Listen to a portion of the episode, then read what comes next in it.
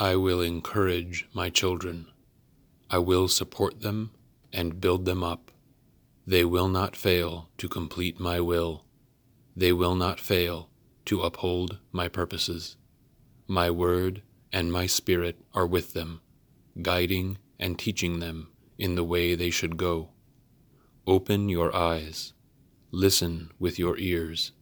I will guide you and teach you. I will make your paths straight. I will create a way for you in the wilderness, and you will not stumble in the dark, for I will be a light on your path. Do not ignore me. Seek me and trust that you will find me. I will not avoid you. I will not hide from you. I will come to you and minister to you and commune with you.